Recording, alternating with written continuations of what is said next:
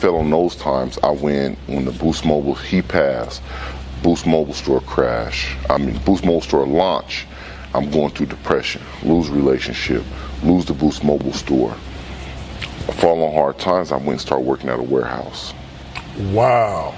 Yeah, right. You go from all that to working at a warehouse. That's humbling. I go from Yo, there's nothing worse. There's it, it's bad to be down, mm-hmm. but nothing worse than to go up and then come down. yo. That's tough. I go from living in a condo in Alpharetta, driving a G Class Benz truck, AMG, to a 1996 Mercury Cougar, working at a warehouse, living in my sister's house with five kids. At the time, she had five kids in the three bedroom, four bedroom.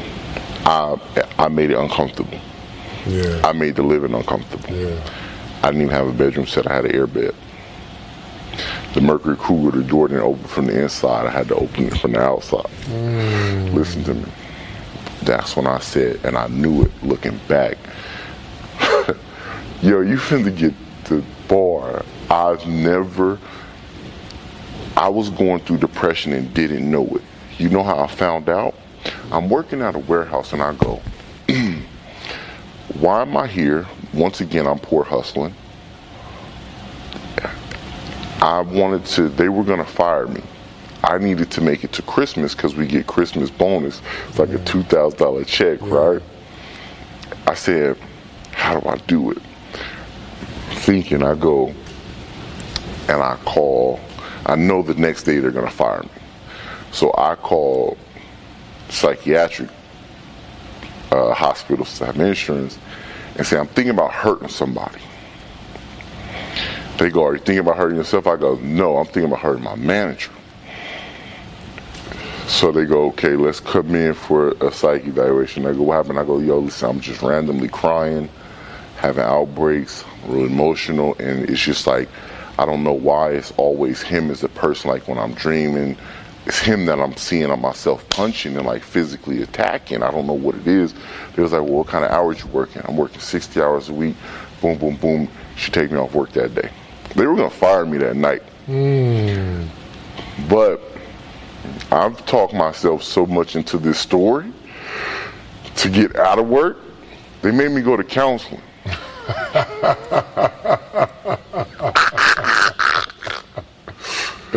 so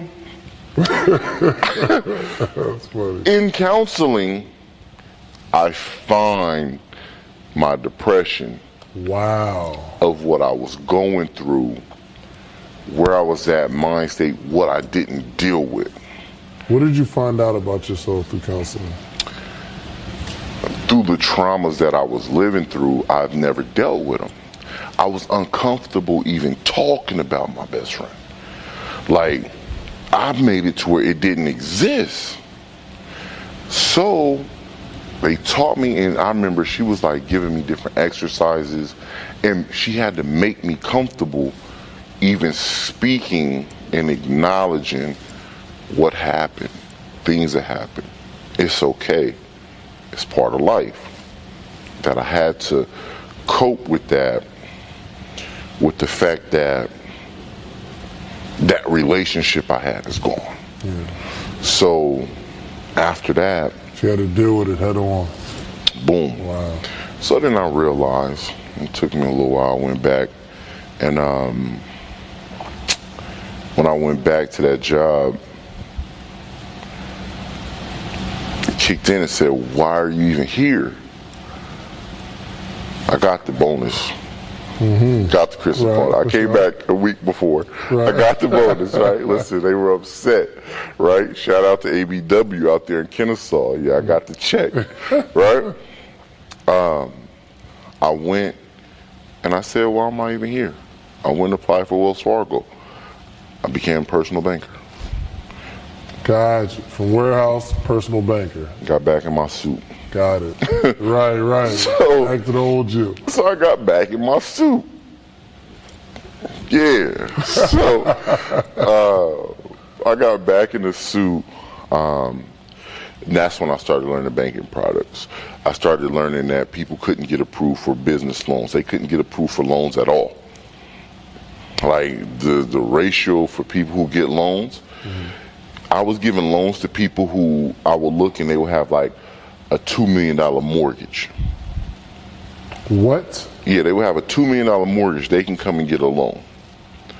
Oh, you got a oh you got two hundred thousand? Yeah, nah, you can't get nothing.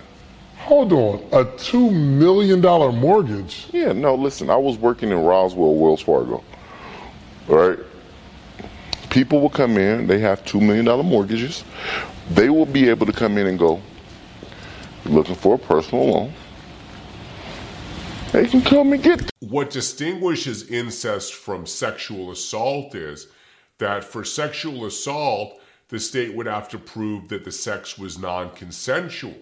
But for incest, even consensual sex is considered a crime in the state of Nevada if it's an incestuous relationship.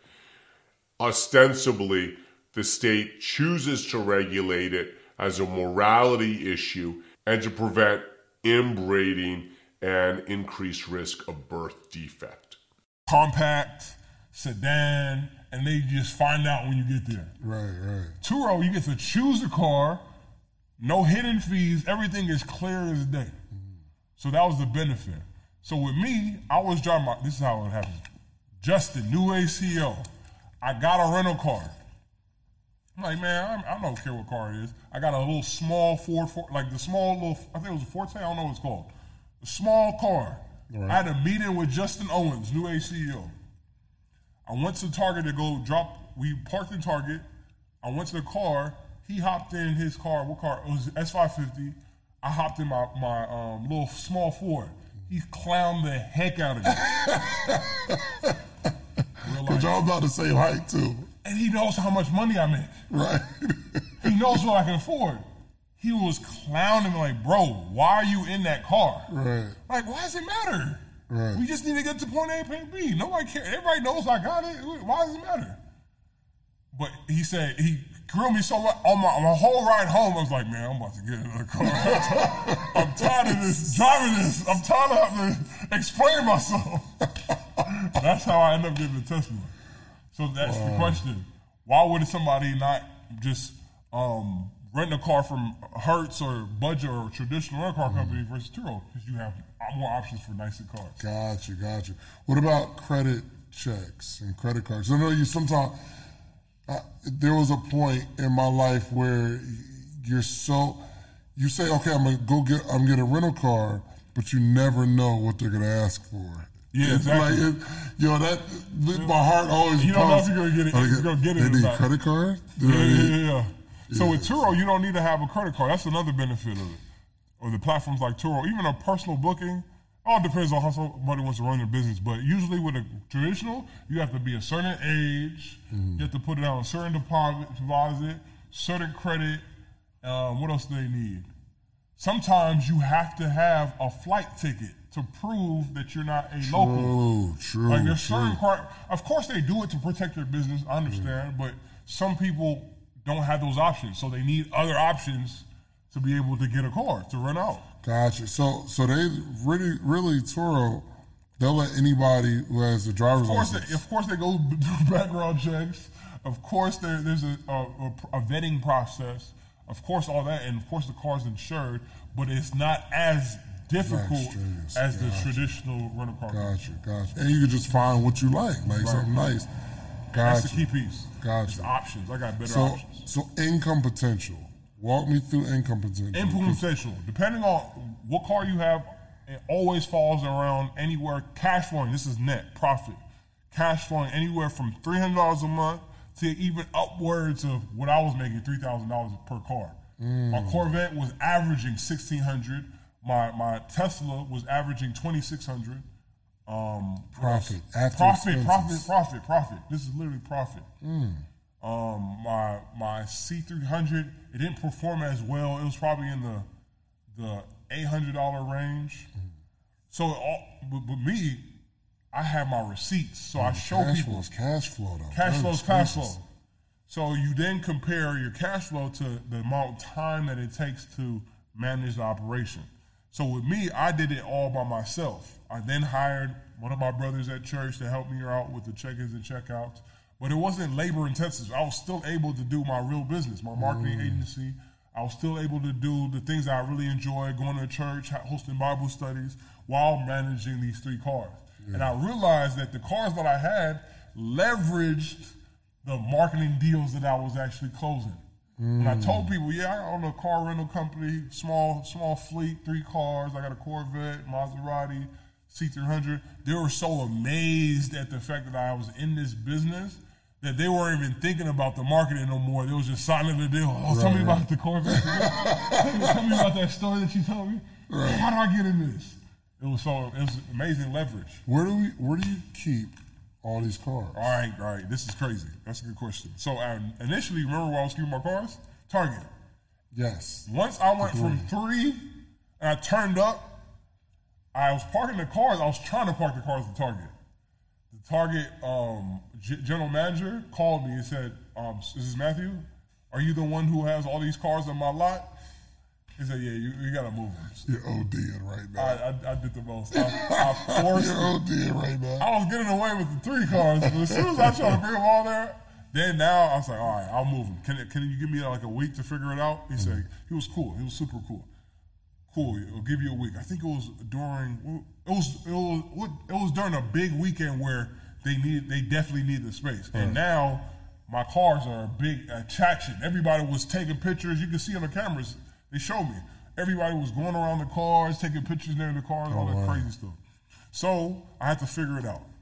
I had to move all my cars to my apartment, one of my other apartments in Norcross. It was I got a picture of it. All my cars lined up in all the parking spaces. I got away with it for two weeks until they called me and said, You gotta move these cars. And by God's grace, by God's grace, as I was posting, every time I got a new car, I posted on my Instagram, like, look, I got another car. In terms of the severity of penalty, possession would be the least serious narcotic offense. Then would come possession for sales of narcotics would be more serious. Then actual sales of narcotics and finally trafficking of narcotics. And in essence, the penalties go up like steps uh, with each level of narcotics possession. Nevada narcotics laws are actually the harshest in the country. And even sale of a small quantity of narcotics can subject an individual to substantial periods of incarceration. As a matter of fact, under the Nevada trafficking law, sale of more than 28 grams of a controlled narcotic can subject an individual to life in prison upon conviction. Uh, although the, the statutes are broken up into uh, possession, uh, possession for sale, sale of narcotics, and trafficking laws, uh, because uh, the amounts in, uh, to be considered trafficking in Nevada are so low. As a matter of fact, four grams or higher can can constitute trafficking in Nevada. Um, if you're charged for trafficking, you know you really need to obtain counsel because the penalties are very harsh here. The good news with regard to narcotics laws in the state of Nevada is although the laws themselves are very harsh, typically prosecuting agencies are fairly reasonable about negotiating resolutions in these cases. For example, um, one case that got a substantial amount of media attention was when Paris Hilton was arrested for possessing cocaine. And um, it was originally a felony charge. There was a lot of immediate media attention. Other celebrities and, and certainly a lot of people that aren't famous, you know, go to Nevada, specifically Las Vegas, to, to have a good time, to party, uh, and choose to engage in narcotic activity. Um, most often, although the penalties uh, are severe, um, for a simple possession of narcotics, it's very common to be able to negotiate a resolution that involves a plea to a misdemeanor offense so that uh, a fun time in Las Vegas on the weekend doesn't necessarily turn into a lifetime of uh, difficulty uh, and a felony record. I'm attorney Michael Becker with the Las Vegas Defense Group. If you or a loved one has been charged with a criminal offense in Las Vegas or throughout the state of Nevada, trust in me and my legal team to get your case dismissed or otherwise negotiate a resolution that causes minimal harm to you in your future. The penalties depend on whether or not you have priors. For a first time offense, it would be treated the same as a DUI alcohol um, minimum two days in jail, up to six months in jail. Uh, for a second time offense, it's a minimum of 10 days in jail. And for a third time offense within seven years, you're looking at a felony with a minimum one year in state prison.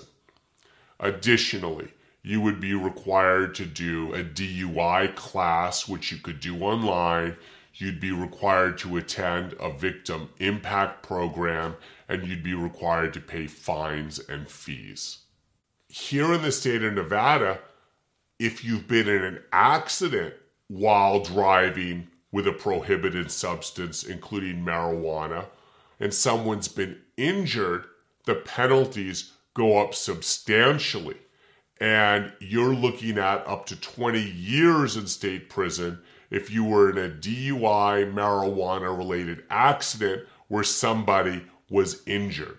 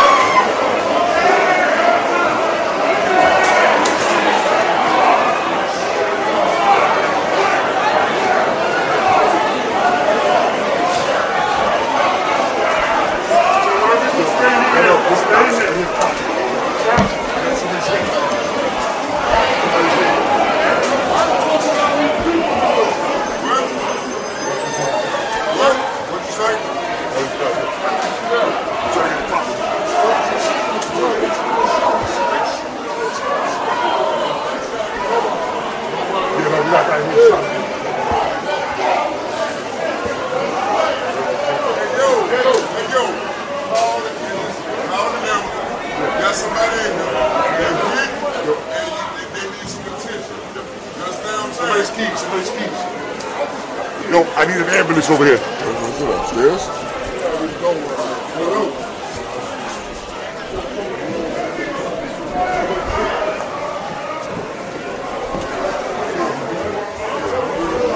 Yo, that shit's upstairs? Oh, I think they out here. What's she have on? That shit's upstairs, though? Somebody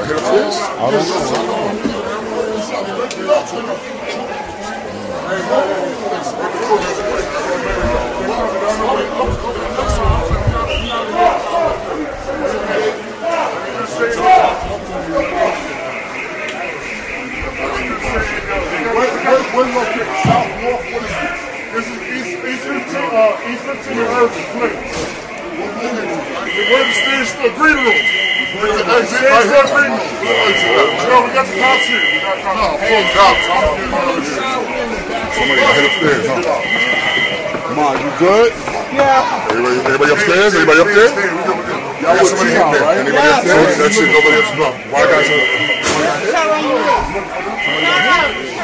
I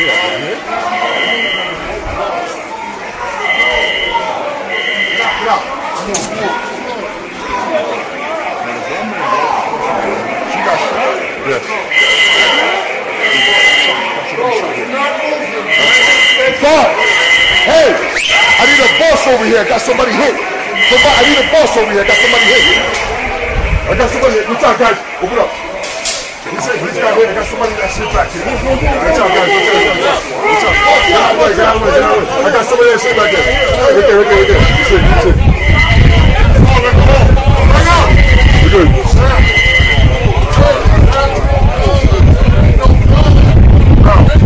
Look, get out of the way. Get out of the way.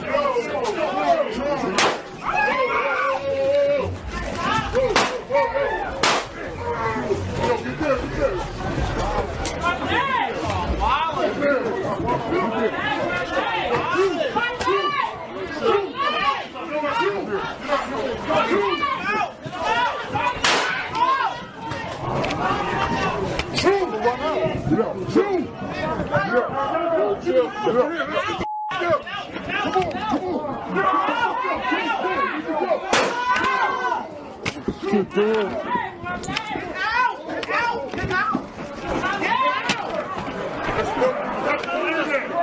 popular hip hop podcaster arrested in connection with the deadly shooting at Irving Plaza last May faced a judge today. All right, as Lisa Evers shows us, federal prosecutors think they've got more than enough evidence to prove that he is the trigger man. There were some stunning claims in a case here at federal court that has disturbed many in New York's hip hop community. A federal prosecutor says a popular podcast host known for shooting off his mouth was also shooting off a gun inside Irving Plaza last May, but his attorney denies the charges. 31 year old Daryl Campbell, better known as multimedia personality Taxstone, went before a judge in federal court to be arraigned on two federal gun charges, including gun possession by a convicted felon. His attorney Kenneth J. Montgomery told me outside the courthouse Campbell is not guilty. We deny all those charges. In court papers, federal prosecutors say DNA retrieved from the Kel-Tec 9mm handgun on the grip, the magazine, and the trigger indicate it was Campbell's weapon, and that he fired the shots that wounded rapper Troy Ave and two others and killed Troy Ave's bodyguard, Ronald Banga McPhatter, last May. Montgomery says there's more to all of this. Obviously, there's going to be discovery turned over and more facts and perhaps 3,500 material in the federal system. So I'm going to reserve any comments about facts uh, until the appropriate time. Prosecutors say Troy Ave picked up the gun after being shot and that it's the one we see him allegedly holding in the video released by the NYPD. In court, the pro- There are a variety of circumstances in which self defense may become an issue in a criminal case. Uh, it could be a situation where somebody uses deadly force and they've killed somebody, and the defendant is claiming, I used that force to protect myself or to protect somebody else because under the law in the state of Nevada, you have the same right to defend yourself as you do to use self defense to defend somebody else who's in a position of vulnerability.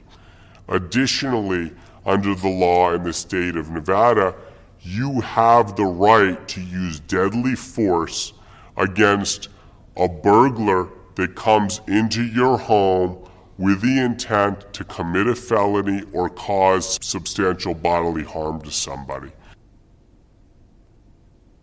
We represent a lot of people involved in disturbances, fistfights. Often alcohol is a factor, but it's very common in Las Vegas. People are coming to have a good time, and sometimes, you know, things get out of hand uh, and people get into fights when they're out trying to have a good time. Um, it's not uncommon in those situations for the police to come and just arrest everybody and charge everybody with a crime. Uh, however, there's nothing in the law that says that you have to tolerate someone else's abuse. So if somebody else is physically aggressive with you, um, you have the right to defend yourself. So if you've been charged with a battery and that battery stemmed from some type of, of, of quarrel um, where you felt legitimately that you had to defend yourself and used physical force in doing so, um, it's important that you hire an attorney that will aggressively defend you and assert your right to self defense in order to either convince the prosecutor to drop the charges altogether or uh, to win your case uh, with a self defense argument at trial. Another area where self defense can come into play is with in relation to battery domestic violence, a quarrel between, for example, a husband and a wife. Um, often it's a neighbor that calls the police. The police come, they may hear arguing back and forth. In Nevada, most often it seems that law enforcement tends to arrest the, the person that got the worst of it. So that if somebody has a mark, the presumption is, well, the other party was the aggressor, the other party should be taken in. But it doesn't always work out that way. It could be that, um, that the person that has the injury is the one that started the fight. And it's not always the man that, that does the battering. Sometimes, um, you know, a woman might throw something, or a woman might swing at, punch her domestic partner. And the, the man might simply be responding or defending himself. In those situations, self defense certainly may come into play, and an aggressive uh, defense attorney will assert that uh, you were only you you know you were exercising your right to self uh, to, to defend yourself which is which is perfectly lawful. I'm attorney michael becker with the las vegas defense group. If you or a loved one has been charged with a criminal offense in las vegas or throughout the state of nevada trust in me and my legal team to get your case dismissed or otherwise negotiate a resolution that causes minimal harm to you in your future. Pretty complicated, pretty fast on you. There's rules and there's exceptions to the rules, but you're always driving to the sentencing table, as we talked before, the criminal history category going one through six, and those little numbers in paren zero or one, criminal history category one, two or three, and so forth, are criminal history points. They're not necessarily uh, the number of convictions. These are points that are uh, accumulated uh, via Chapter 4 under the criminal history rules. And you get these points based on uh, prior sentences, based on uh, the defendant's status. Also, this idea of recency. You just got out of prison fairly recently, and you're sort of, the defendant's sort of back at it again. We're saying you're going to get extra points. The defendant's going to get extra points under this idea of recency. And you'll see some types of offenses that are never counted. For example, foreign sentences, uh, tribal court sentences, uh, court martials, even juvenile status offenses, for example. Now, under the guidelines, juvenile convictions are countable potentially, but not juvenile status offenses. Know, possession of alcohol by a minor would be an example of a juvenile status offense. And it works like this you get three points if the sentence is greater than 13 months two points if it's greater than 60 days or equal to 60 days up to 13 months, and one point for all others. And you'll see this time period. So if you have a, a three pointer, you got a two year prison sentence, it's a three pointer, you have a time period. Has to be within 15 years of the sentence, you'll see a notation imposition or release. What that means you, you look at when that offense occurred and then count back 15 years. And if that prior sentence occurred within that 15 years, you're going to meet the requirements of that time period. If that prior sentence occurs before that 15 year period and the defendant got a prison sentence and was released within that 15 year time period, it's also countable. Okay, these time periods are important to keep in mind. So, this is for prior offenses committed at 18 or older. These are adult um, prior sentences. And I'm, as I mentioned earlier, you also count sentences that occurred before uh, age 18. And it's a little bit different. Here you get you get a three-pointer if uh, only if convicted as an adult, and the sentence has to be greater than 13 months, and it's the time period is within 15 years of the sentence, imposition, or release. A two-pointer for greater or equal to 60 days up to 13 months. You have a time period there within five years, and a one-pointer for all others. Now, there's some other important determinations you sort of have to be mindful of as you do the criminal history rules, and we can't point them all out for you, but the key ones, especially for you new folks, the key ones to be looking at is the relationship of prior sentences and uh, relevant conduct.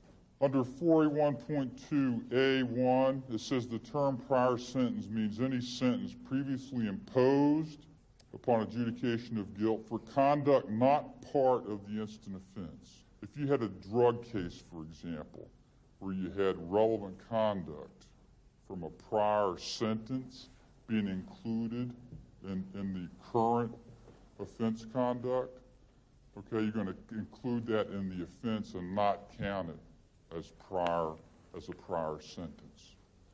It gets a little complicated, but you know, on that point, but the basic rule is if it's part of the instant offense, if you pulled that conduct out of a state sentence and put it into the the, current offense to do the guideline calculation, you're going to include it um, as uh, you're not going to include it as a, a prior uh, sentence.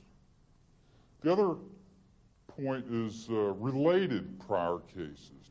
Related cases are treated as one sentence for purpose of the criminal history calculation. On page 293 of the guidelines manual, 4A1.2A2 says prior sentences imposed in unrelated cases are to be counted separately, and prior sentences imposed in related cases are uh, treated as one sentence, one sentence for purposes of uh, 4A1.1.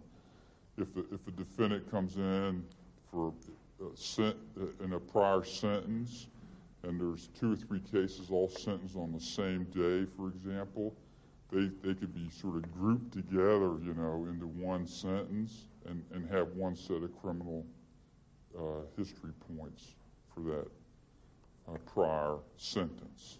So you want to be mindful to take a look at related cases.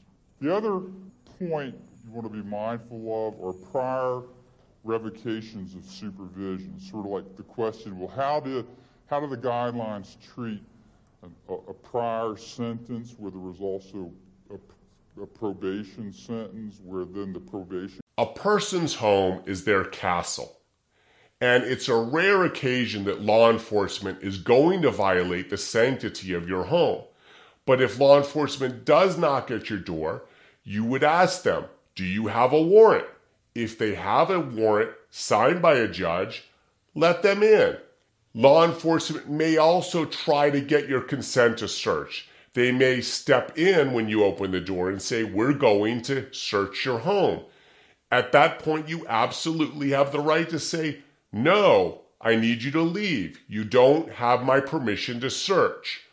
The only circumstance that the police can come into your home without a warrant would be if there was an exigent circumstance, such as a health and safety check, if law enforcement had the reasonable belief that someone in your home might be injured, or if they are in hot pursuit of a fleeing felon who just ran into your home. The bottom line is You have the right to be secure in your home, and you have the right to say no to the police if they try to search your home without a warrant. We're going to consider those things that occurred in avoiding detection or responsibility for the offense of conviction. And those things may be occurring even after the offense of conviction, but there's some attempt to avoid detection or responsibility. Still, temporally, it's expanded a little bit, but there's still this nexus, this connection with our offense of conviction. Now, under A1, the who is going to be everything the defendant did. We have, uh, you know, a lot more legalistic type language. We say if the defendant committed an act, or if the defendant aided an act, or abetted it, or counseled it, commanded it, induced it, procured it, willfully caused it. But basically, it's like, did the defendant do it? But we're also going, in some instances, look at the acts of others. Now, the acts of others we require a further analysis to occur. And this we refer to it as our three-part analysis. First, you have to determine the scope of the defendant's jointly undertaken activity.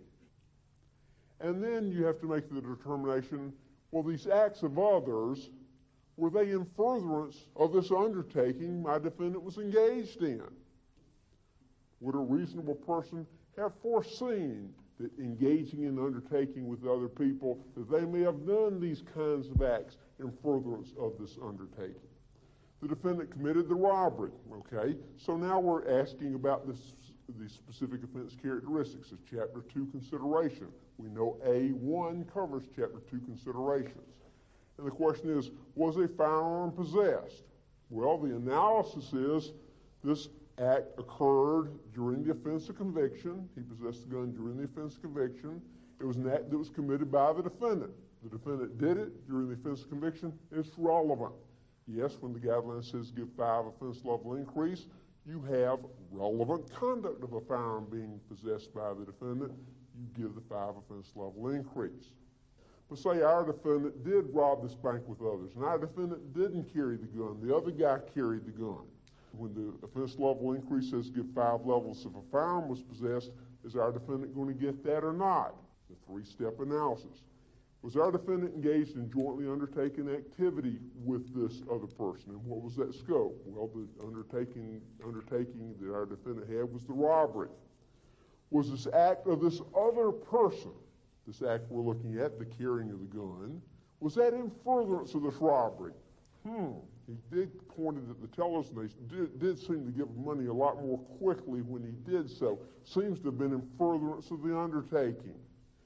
And then finally, would a reasonable person who has undertaken a robbery with someone else have foreseen that someone may have used a weapon during a crime of violence? And you have to answer that as well in the affirmative. If so, then even though it's an act of someone else, it is relevant conduct and being relevant conduct, the defendant's held accountable for it. This defendant and that defendant, they robbed a bank together. Hmm, what was the scope of the conspiracy? Well, the scope of the conspiracy was to rob the bank. Sometimes the conspiracy and what the defendant has undertaken are mirror images of each other. They are one and the same. But that is not always the case. The scope of the criminal activity jointly undertaken by the defendant is not necessarily the same as the scope of the entire conspiracy. The examples would be uh, the defendant is, is convicted of a conspiracy count, uh, and the conspiracy count has your defendant and 100 other people engaged in a conspiracy to import drugs on 100 different occasions into the country. Well, your defendant is criminally responsible, criminally liable for this conspiracy, having been convicted of it. But for sentencing purposes, we say, well, what this defendant undertook may not be the same as this entire conspiracy. And you have to look at the facts and say, well, this defendant's undertaking actually was the importation of drugs on three occasions. Out of those hundreds of importations, this defendant was engaged in three of those you have narrowed down from this entire conspiracy the, the undertaking of this particular defendant. reasonably foreseeable. Uh, we have that language about reasonably foreseeable. Reasonably foreseeable is the language in our three step analysis, three part analysis for holding the defendant accountable for the acts of others. As such, reasonable foreseeability applies only to the conduct of others, it does not apply to the acts of the defendant. For instance, the defendant is convicted, say, of the conspiracy. And the act of the defendant in the conspiracy was the defendant brought in the bag of drugs that contained two kilos of heroin. Well, turns out the defendant says, Gosh, I had no idea I was bringing in heroin. I thought it was cocaine. And I didn't realize it was two kilos. It felt like about a kilo and a half to me, you know. And the question is, well, gee, would that have been reasonably foreseeable to the defendant that he was carrying heroin instead of cocaine and that it was two kilos instead of a half kilo? You don't even have to go there. Because if the defendant did it and it occurred during the offense conviction, the defendant's responsible for that. So reasonable foreseeability isn't something we're looking at in regard to the acts of the defendant. That's when we're looking at the acts of others. And as we look at the acts of others, keep in mind it's only one part of the three part analysis of looking at the acts of others. For instance, the defendant, out of these 100 importations with these hundreds of people over this long period of time, undertook three of those importations.